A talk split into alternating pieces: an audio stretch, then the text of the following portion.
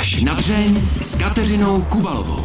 Narodil se v Praze, vystudoval FAMu a bezmála 30 let je jednou z tváří České televize. Je několikanásobným držitelem ceny TT v kategorii sportovní moderátor a v posledních letech se etabloval také jako spisovatel. Naším hostem bude už za chvíli Vojtěch Bernacký.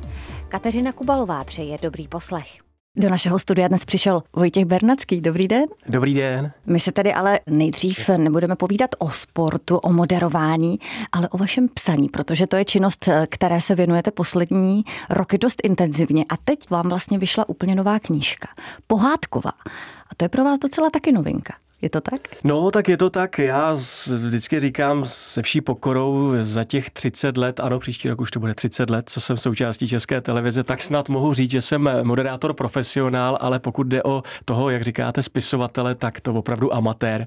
Ono to tehdy vzniklo vlastně úplně jednoduše a prozaicky. Já, když se nám narodil syn Matyáš eh, před eh, těmi sedmi lety, tak jsem si říkal, že jsou to tak úžasné okamžiky, asi to taky budete znát, kdy člověk vnímá velmi intenzivně to hraní a prožívání těch situací se svými dětmi, ale ono to pak zmizí a lidi na to zapomenou velmi rychle. A tak jsem si říkal, že si to budu zapisovat do takového tatínkovského deníku. Tatínek čtyřicátník prostě si psal zápisky snad i s humorem a já to zkrátím, ono se to prostě nějakým záhadným způsobem dostalo k jedné redaktorce nakladatelství a ona tehdy říkala, Vojto, to je tak krásný, že by bylo fajn, kdybys dopsal ještě nějakých třeba 100 stránek, tak by to byla úžasná knížka. A tehdy v roce 2019 vlastně začala moje v uvozovkách spisovatelská kariéra, vznikla knížka Dvojtáta, která mimochodem, teda když to člověk neudělá sám, tak to za něj nikdo neudělá, se stala objevem roku, teda já jsem se ve svých 45 letech stal objevem, objevem roku v té tradiční anketě kniha roku diváci nebo respektive čtenáři poslali, tak za to jim moc ještě jednou zpětně děkuju. A pak se to nabalovalo, napsal jsem druhou knížku, další deník,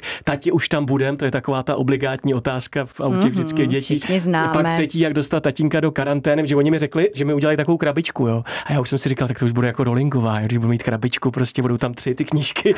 Takže jsem dopsal třetí, což je takový jako trošku i dokument té nelehké doby, Aha. kterou máme za sebou, roušky, karantény a podobně. No a teď se dostávám teda konečně k té knížce pohádek. Říkali mi zase z nakladatelství, že jestli nevím o někom, kdo by chtěl napsat, že dlouho nevyšly sportovní pohádky. A já jsem říkal, no tak já se poptám. A když jsem to zmínil před svými dětmi, tak oni říkají, tati, tak to napiš ty. My ti vždycky řekneme pět slov a ty nám na to jako z fleku vymyslíš pohádku, tak ty to jako napíšeš levou zadní. To byla tak taková jsem, vaše hra? To byla taková naše mm-hmm. hra vždycky. No a tak jsem napsal jednu o Línem Čundiasovi, což byl vrhač Ebenovou koulí. Nedávno jsem byl u Marka Ebena v pořadu, řekl jsem mu, že ho tam mám taky. Pak jsem napsal Prdlavého mílu, což je zase Lenocho, který se stane vítězem eh, mistrovství světa Formule 1. Nakladatelství se to prostě líbilo, dopsal jsem dalších 13 pohárek, jejich 15 a je to tedy o zvířátkách, které sportují a mám z toho velkou radost. Takže jste vlastně ze světa těch vzpomínek a v podstatě faktů tak hezky prchnul do světa té fantazie. To si říkám, že pro člověka, který, jak jste říkal, těch 30 let eh, žije tvrdými fakty, čísly, musí být eh, ohromný útěk do takové svobody,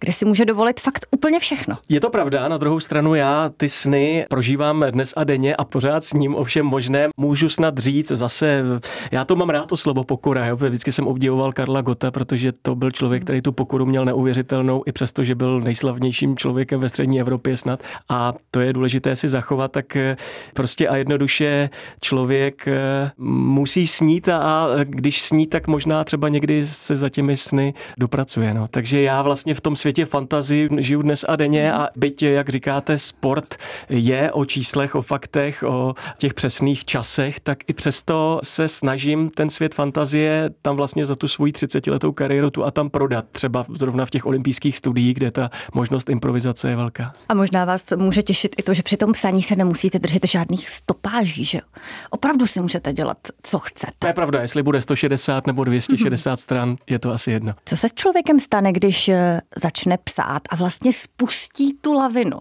Mně se zdá, že když eh, se to, jak se říká, třeba odšpuntuje, že už to moc nejde zastavit, že ty nápady potom naskakují a musí být pořád někde po ruce nějaký papírek a tuška a šup eh, s nápadem na Já vlastně musím na říct, že, že jako pro mě jako zajímavé zjištění, že já jsem třeba tuhle knížku pohádek, jak ta doba prostě spěje hmm. někam, já jsem to napsal na mobilu. Já jsem normálně třeba, jsme se dívali na televizi na nějaký pohádek pohádky s dětma, mě to napadlo, nebo respektive ono to vždycky mm. bylo tak, že oni řekli nějaké zvíře. Tati, teď panda, jo, teď lenochod, teď veš, jo. no je tam, je tam, to je dobrý, to je, to je dobrý zmínit, je tam Máte veš, děti která, dobráky. která se narodila v Krnově, to je takové malé městečko na severu Moravy a proto je to, jmenuje se Máša Veš Krnová, jo. Já si hrozně rád hraju se slovíčky a tam jako těch her a těch různých dvojsmyslů je hmm. spousta v té pohádkové knížce a jsem za to rád a teď mám tu zpětnou vazbu, která je úžasná, že mi píšou právě i rodiče, babičky, dědečkové, že se jako u toho strašně taky pobavili, když to četli, protože tam jsou věci, které třeba ty děti úplně jako vlastně nepochopí, ale to nevadí ve smyslu té pohádky, ale zase naopak je pochopí ty rodiče, takže jsem se snažil, aby to byla knížka pro celou rodinu a snad se mi to i trošku podařilo. No. Takže to je to nejlepší ocenění pro mě. Co si myslíte, že by měla mít eh, ve dnešní době knížka pro děti, aby opravdu chytila? Děti dnes eh, mají stejně jako my přetlak všech možných informací, věmů, hudby, textu. Já asi zůstanu u toho humoru. Já myslím, že když se to dítě bude popadat za břicho a mám už pár reakcí, tak to je úžasný. Teď mi nějaká paní psala, že to dočetli a její syn, mimochodem taky Vojta, říká, tak mami, a teď to čteme zase od začátku. A stejně tak mi to řekla moje žena, což bylo úplně nejlepší ocenění. Náš Matyáš to slyšel xkrát ty pohádky a dočetli jsme je teď, když už ta knížka vyšla do konce a manželka mi říká, hele, on to chtěl číst zase jako od té první. Jo takže to je nádherný a, a to je to největší ocenění. No. Takže potom děti usínají eh, smíchy. No to mi právě říkala moje žena, že vlastně nevím, jestli úplně, eh, jako když si budou číst tyhle pohádky, jestli, jestli se, se uspí, jestli to není kontraproduktivní, ano. Tak snad jo. A je tam humor a dokonce, a to jsem za to moc rád, dal jsem si tu práci a když už to konkrétní zvíře se věnuje nějakému sportu v té mm-hmm. pohádce konkrétně, tak jsem se snažil, aby to dítě se taky něco dozvědělo o tom zvířeti. Jo. Takže se třeba dozví, kolik toho ta panda za den sní a kolik toho zase se s ní dostane ven a, a kolik váží taková zdravá panda nebo medvěd nebo veverka a kde ta veverka žije, tahle konkrétní. Takže e, to se právě v nakladatelství moc líbilo, že to není jenom ten humorný a pohádkový rozměr, ale taky tak trošku edukativní a za to jsem taky rád. Mimochodem, co tomu říkají vaše děti, že jste o nich napsal už vlastně tři knížky, že oni všichni tak nějak víme?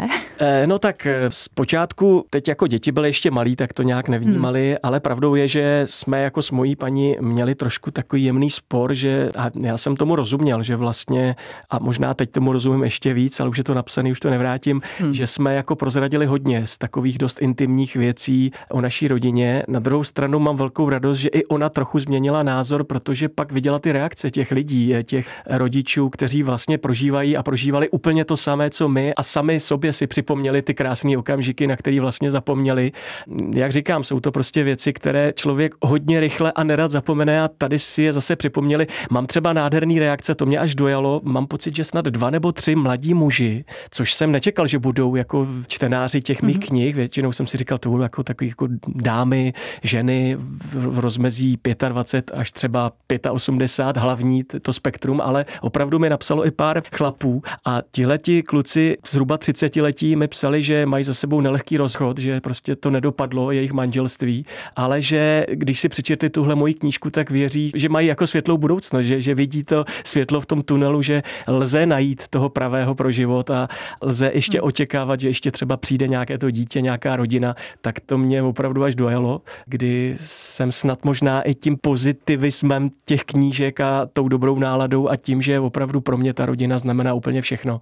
Možná vlil novou krev do žil těm lidem, kteří třeba neměli úplně tolik štěstí v životě. A možná se vám podařilo i ukázat, že je vlastně v pořádku, když i drsňák chlap ukápne slzu a dojme se, a to je přesně to, není to, nic já, špatného. To přesně, to já s tím souhlasím. Hmm. Já myslím, že já třeba když prohrajem v hokeji, tak já brečím samozřejmě, hmm. jo, to je prostě ta emoce. Ale ne, já to mám asi po svém tátovi ten brečí, když je dobře udělaná reklama, ale já to v tom nevidím nic špatného. Prostě tak je to emoce, kterou člověk nějakým způsobem filtruje a jsem vlastně radši, když mi ten člověk dá najevo, jak se cítí, než když prostě je nečitelný a nevím. Jo. A když jako si hraje na tvrdáka, proč? Jako já můžu být tvrdák, já ochráním svou rodinu, já vím, že to dokážu, ale zároveň mě dojímá, když vidím prostě mýho syna, jak dá gol ve florbalovém utkání, anebo když naše dcera konečně dokáže udělat stojku. Prostě přiznávám, dojímá mě to, mám vlhký oči a jsem na to hrdý. Říká Vojtěch Bernacký. My jsme si tady na začátku s Vojtěchem Bernackým už povídali o tom, jak píše, proč píše. A že píše i pro děti. A mě by docela zajímalo, jaké vy jste byl dítě. Podle toho, co jsem četla, tak jste byl docela živý. Tak živý ano, ale v tom dobrém slova smyslu. Hmm. Já jsem měl spoustu zájmů, zálib, hmm. jsem do dneška velkým sběratelem všeho možného, což teda se můj paní úplně nelíbí. Máme plnou garáž všech možných eh, medailí, známek. Ale tak to mají všichni chlapi, prostě všechno možný, hodinky, foťáky a tak se toho teď jako pomalu zbavuju, protože mám takový pocit, že když člověk něco jako odhodí, takže jako se cítí takový svobodnější, tak eh, jsme viděli nějaký pořad, tam jako ta paní to říkala, že dobrý se těch věcí zbavovat, tak já se tak snažím, zase, bojuju se s tím. Třeba. bojuju s tím, ale já ještě teďka, abych na to nezapomněl, to je jako fakt nádherný. Jedna reakce na knížku, jo. Poslala mi babička 90 letá takový jako režnej pitlíček, jo. Mm-hmm. Jsem říkal, co to jako, takový opravdu vomšelej s patinkou, Aha. takový říkám, co. A ona mi napsala skutečně, a zase teda jsme u toho dojímání, eh, ona mi napsala, že jak četla ty moje knížky, jak prostě z toho sálala ta rodinná pospolitost a že oni v rodině to bohužel moc nemají, tak to je pytlíček, do kterého si její maminka dávala drobné a ta maminka bohužel skončila v koncentračním táboře a umřela tam a ona měla pocit, že ten pytlíček u nás bude v bezpečí a že prostě se mu jako, že si ho schováme a že mm. budeme za to vděční. Její děti údajně o to zájem úplně neměli. Bylo tam i telefonní číslo, já jsem jí zavolal, byla velmi čiperná, úžasná paní, popovídali jsme si a ten pytlíček samozřejmě u nás v rodině má čestné místo a rozhodně se ho nezbavím. Tak teď mám skoro slzy v očích já. To je nádherný příběh. A zpátky k tomu vašemu dětství. Jo, k tomu dětství. No tak já jsem si různě jako blbnul před zrcadlem a hrál jsem si na kytaru neidentifikovatelným jazykem, jsem zpíval a prudil jsem rodiče a, a teď jsem říkal našemu Máťovi, mm. že jsem třeba vzal koberec a tím jsem pouštěl tehdy matchbox, ty angličáky takový Aha. a na, na, u nás na chodbě na sídlišti a měřil jsem a dělal jsem si už ty statistiky tehdy a komentoval jsem si to, tam už Nějakou to vzniklo. talk show jste měl? E, jo, dejte vejce z huby ven se to jmenovalo, to jsem si nahrával, vždycky se zmáčkal ten červený čudlik rec na kazety, že jo, magnetofonový. Mm-hmm. A tam jsem si nahrával svůj první životní talk show. Byl jsem moderátorem i hostem zároveň, mm-hmm. takže to bylo výborný, měnil jsem hlasy. A tohle všechno se mi pak jako v té další kariéře díky české televizi, která mi nabídla a umožnila se prezentovat i v různých jiných pořadech, než jenom ve sportu, tak to se mi pak hodilo. Mimochodem, co je vám dneska milejší, být moderátor anebo ten host? No, mně se to líbí, být host, protože to nejsou skoro žádný nervy. Jako, jo, jsem jako uvolněný, můžu si tady povídat. Takhle, eh, ne, že bych jako byl úplně nervním typem. Na druhou stranu Viktor Price, můj oblíbený herec, který se narodil stejně jako já 13. března, tak vždycky říkal, že i když je pětistá repríza nějakého divadelního představení, hmm. tak vždycky tam prostě ta tréma je důležitá, protože pak člověk je schopen ze sebe vydat to nejlepší, když trošku ta tréma je. A já s tím souhlasím. Já vždycky tu trému trošku mám. Vždycky jako člověk neví, co přijde, obzvlášť ve spravodajství, vypadne čtecí zařízení, nedostřihá se důležitý příspěvek nebo nepřijde, to se mi nedávno stalo, byl příspěvek ustřihán, byl ve vysílání, ale nepřišel redaktor, který ho měl naživo číst a já jsem o něm vůbec nic nevěděl. A teď jako něco říkejte. Jo. Takže to jsou pak ty situace, kdy opravdu máte pocit, když vyjdete z toho studia, že jste zvládl tu nejdůležitější zkoušku na vysoké škole, ale je to ten pozitivní nádherný adrenalin. A proto hodně lidí se mě na to ptá, jako baví tě to ještě po těch 30 letech, pořád to zpravodajství, ty branky bude vteřiny.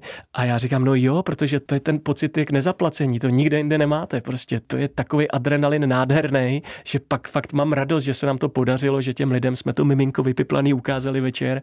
To prostě nic pro mě nenahradí. Ani jste nikdy neměl pocit, že už to spadá do takové té rutiny, že už vlastně o všem jste informoval, všechno už tady během těch zmiňovaných 30 let v podstatě no, bylo. ale nebylo, protože ono vlastně pořád ten sport, mm-hmm. každý den se děje něco nového, něco jiného, mm-hmm. jo. A já, protože jsem fanouškem toho sportu, tak vlastně každý den, když mám to vysílání branky bude vteřiny, tak se těším, co s tím týmem vymyslíme, co ten den se zase stane, jestli třeba Martina Sáblíková zase uspěje ve světovém poháru, nebo jestli se bude dařit českým biatlonistům, nebo jestli šilhavý odejde nebo neodejde. Jo. Prostě pořád jsou to novinky a já, protože to hltám a protože to je můj život od malička, to mám rád, to sportovní prostředí, tak vlastně mě to neomrzí.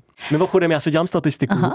a už se blížím k číslu 4700 relací branek bodu vteřin a teď jsme to nedávno počítali doma a je to teda skoro 23 dnů. Jo, v kuse. V kuse, kdybych byl jako Bernacký, kdyby byl 23 dnů v kuse v televizi, no tak narůstá to, ale jak říkám, pořád mě to baví a když bude příležitost možnost a šance a když nebudu nudit a když ta česká televize hmm. bude ještě mít o toho eh, stárnoucího jemně prošedivělého muže v nejlepších letech ještě zájem, tak já budu moc šťastný. Ne, ne, díky těm skoro celým 23 dnům branek bodů vteřin vás dneska zná snad úplně každý u nás.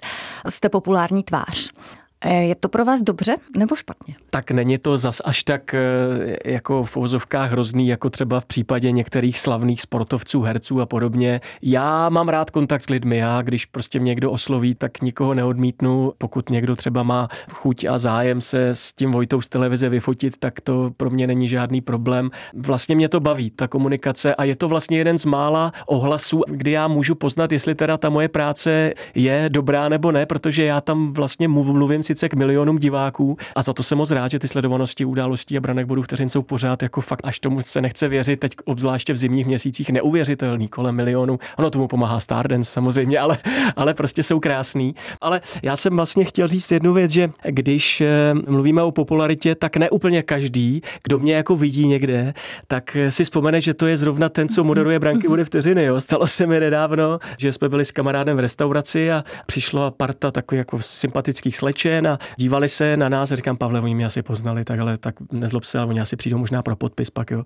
Jsem byl na tom obláčku nahoře, na té popularitě, že jo, a oni se tak jako osmělili a ta jedna přišla a podívala se na mě a říká, že ty seš ten kluk z té masny, jo. Takže jsem už prodával klobásy, jo, nebo jsem byl třeba kolegou Stevardem eh, v letadle, si mě prostě ta stevardka mm-hmm. spletla, ne, nebo pamatuju se, že během olympijského vysílání, kdy opravdu člověk je 16 hodin denně v televizi, tak nějaký starší pán, a to mi pak napsal, jestli si pamatujete na toho moderátora Lesáka, takový blondiák, mm-hmm. dělal vlastně toho uvaděče v televizi, takový ty, když se ještě uváděli pořady mm-hmm. a ten pán se k němu naklonil a říká, on byl blondiák, modrovoký, já tmavý, hnědovlasý, hnědovoký a on mu říká, pane Bernacký, dobře děláte ty olympijské studia. Takže skutečně je to jako pomíjivý, taková ta televizní sláva. Nicméně popularitu jako takovou a ty její nástrahy řeší podle všeho sportáci od nepaměti. Já jsem se dívala třeba do knížky kterou eh, spolu napsal Štefan Mašlonka, někdejší rozhlasový eh, sporták.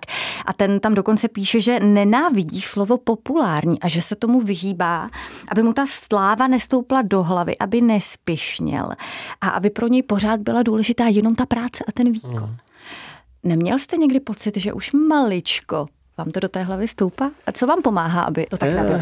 Těžko říct, no, jako to by asi museli říct eh, lidé kolem mě, asi jako když člověk prostě najednou z ničeho nic ze studenta s rudýma ušima, eh, jako nás tehdy Jan Rejže, když jsme s Jirkou Vrbou byli poprvé při Naganu v olympijském studiu, napsal pozitivně, napsal tehdy, a to já mám doma schovaný, protože to byl obávaný kritik, že jo, a on mhm. tehdy napsal, jak ty študáci s rudýma ušima moderují a zvládají ty 16-hodinové mhm. směny v olympijském studiu, tak to mě udělalo radost. Tak možná možná tehdy jsem si připadal, protože tehdy čeští hokejisté získali to historické zlato v tom olympijském hokejovém turnaji, tak já jsem měl tehdy pocit, a to jsem byl hodně nahoře, jako, že jsem snad vyhrál tu olympiádu i já. Jo. Já jsem pak přišel třeba do restaurace, oni na mě křičeli Nagano, jo. Tak to jsem fakt jako byl, asi, asi teda, když mluvíme o tom, jestli člověk někdy měl pocit, tak, tak tehdy možná jsem až přehnaně měl pocit, že jsem jako vyhrál taky a, a spersonifikoval jsem se součástí toho týmu. Ale nemyslím si, že bych toho někde nějak zneužíval, nebo že bych jako byl na někoho zlý nebo arrogantní. Prostě je to asi součást té práce. Já jsem vždycky chtěl tuhle práci dělat a ne snad jenom proto, abych byl slavný. To si ani nemyslím, že jsem slavný, ale protože mě ten sport prostě baví, baví mě mluvit, baví mě komunikovat s lidma a to, že se mi to splnilo a že vlastně se mi splnil dětský sen nejenom tím, že jsem moderátorem, že moderuju svůj nejoblíbenější pořad z dětství, ale splnilo se mi i to, že jsem prostě jako dítě si psal takový povídky, myslel jsem si, že jednou budu Karel Maj o indiánech a najednou jsem napsal čtyři knížky, takže vlastně jsem i si splnil to, že teda se se mně stal ten spisovatel amatér. S Petrou Janou jsme zpívali v televizi, v televizní soutěži duety, tak taky jsem si zaspíval, to se mi taky splnilo. Tak já jenom děkuji někomu tam nahoře, že je ke mně tak hodnej a doufám, že ještě třeba ty sny jako nekončí. No. Vojtěch Bernacký dnešního pořadu až na dřeň o sobě už moc krát eh, řekl, že je hodně zrychlený, že je taková trošku fretka, která toho potřebuje dělat opravdu hodně. Osud vám ale do života nadělil i několik takových zastavení, kdy jste prostě nějaký čas nemohl. Jedním byla operace kolene, potom eh, to byl covid a potom jsou to ty děti, které jsou úžasné, ale hold člověk občas musí stát a čekat, až si dcera vybere tu správnou sukínku a nemůže hned někam běžet. Co to s takovým zrychleným turboklukem udělá, když najednou nemůže tak frčet, jak byl zvyklý? No já jsem rád, že se na to ptáte, protože to byl jeden opravdu z malinkých eh, jakoby sporů nebo úskalí našeho vztahu s mojí paní, která tady dneska teda mimochodem se mnou je při natáčení a chtěl bych jí takhle přes éter říct, že je tou nejlepší ženou na světě a že ji moc miluju. Vlastně to bude příští rok 17 let, co jsme spolu a myslím si, že to je čím dál tím lepší. A ona teď vlastně má jako velkou radost ze mě, protože možná covid, možná i nějaký uvědomění si, že člověk nemůže strávit svůj život na sociální sociálních sítích a v médiích jenom. Možná tím, že děti rostou a všechno dohromady, prostě jsem si to uvědomil a já jsem se zpomalil. Já jsem najednou zjistil, že to není úplně dobrý v životě být jenom ta motorová myš. On člověk to stihne hodně, ale občas si odpočinout a třeba nehnat se za vším a naučit se říkat ne, to je v té naší profesi nesmírně důležité já jsem se to naučil a já už nejezdím po celé republice moderovat a prostě nekývnu na všechno, co mi kdo nabídne.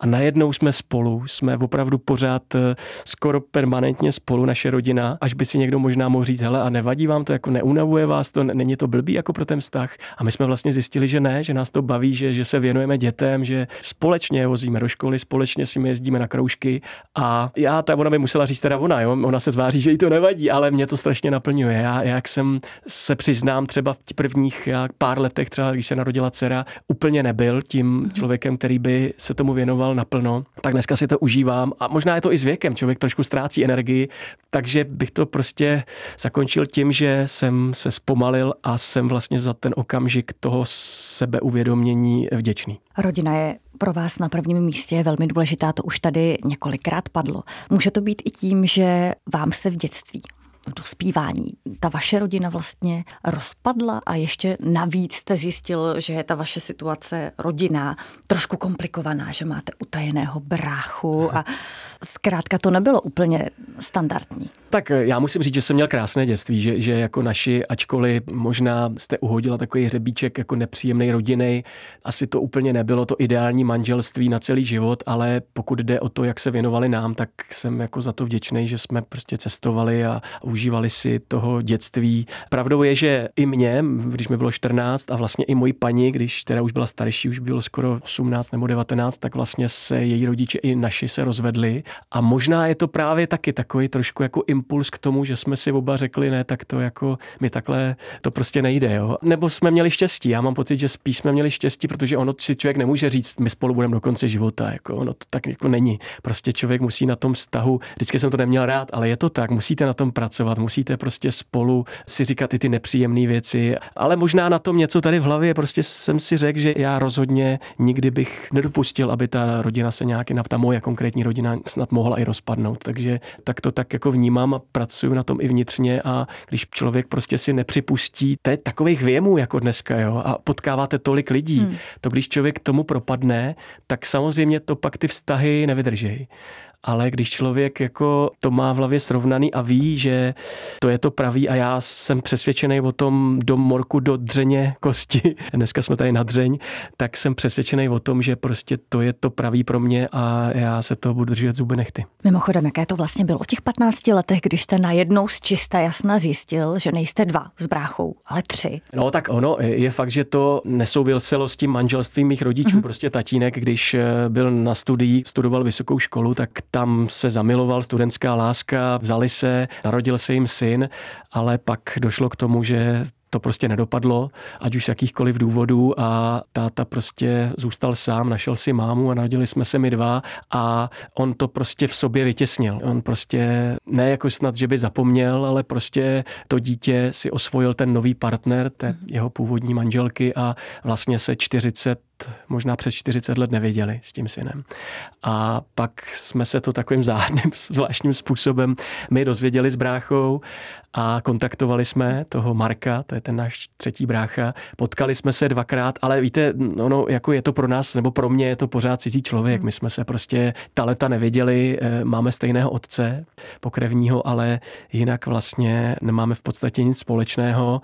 Sympatický kluk, no, tak jsme se párkrát potkali a bylo hezký, že ten táta vlastně po těch eh, spoustě eh, letech se vlastně s ním viděl taky. Bylo to jako zajímavý. Nemyslím si, že to bylo úplně dojemný, protože prostě ten čas to všechno jako nějakým způsobem postrácel, ale přesto si hezky popovídali a, a mají spolu kontakt, občas si zatelefonují a jednou za rok se vídáme. Jak už tady padlo, už nejste ten turbovojta, který by musel všechno stihnout. Přesto, jak byste se chtěl vidět třeba za deset let?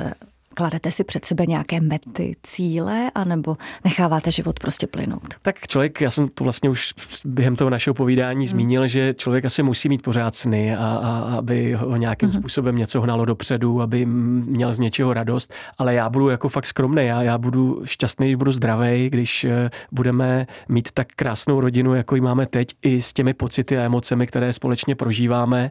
A to vlastně mi bude stačit. Ale když bych si mohl ještě tak jako říct navíc něco, tak budu samozřejmě moc rád, když mi třeba česká nebo jiná televize, budu samozřejmě nejradši, když to bude ta česká, nabídne ještě něco v tom portfoliu. Mě to baví, to přelétání z těch mm-hmm. různých eh, pozic v rámci té televize, takže to bych byl rád. No a to se musím teda přiznat, že, a vy jste to vlastně na začátku zmínila, že to psaní mě baví, že jsem se do toho jako pohltil. Je to takový nový směr, najednou něco nového, člověk je toho plný a tak eh, už teda přiznávám, že už jsem se rozhodl po tom deníku, což je taky taková krátká forma po pohádkách, taky vždycky tři, čtyři stránky, takže zkusím něco dalšího. Tak teď už mám rozepsanou prózu nebo snad. Takže bude román? No tak jako já jsem to nechtěl říct, řekla jste to vy, ale jo, bude to román. a tak na to se moc těším, to téma se mi moc líbí. Říkal jsem to asi pěti lidem a říkali, hele, to by byl super film, tak ještě kdyby se toho třeba chytil Hollywood, no tak to snad jako bylo by to skvělý. No tak, tak to mě baví a to je, to je taková teď jako moje práce. Hostem pořadu až na dřeň byl Vojtěch Bernacký. Díky moc za to. Mějte se krásně, ať se vám dobře píše a daří. Já děkuji moc za pozvání, bylo to moc hezké a vám všem u přijímačů přeju hlavně zdraví. No a já už jen v posledních vteřinkách dodám, že pořad až na dřeni si můžete poslechnout jako obvykle také v podcastových aplikacích a nebo se podívat na videozáznam z natáčení. Kateřina Kubalová se těší na slyšenou zase za týden. Mějte se krásně.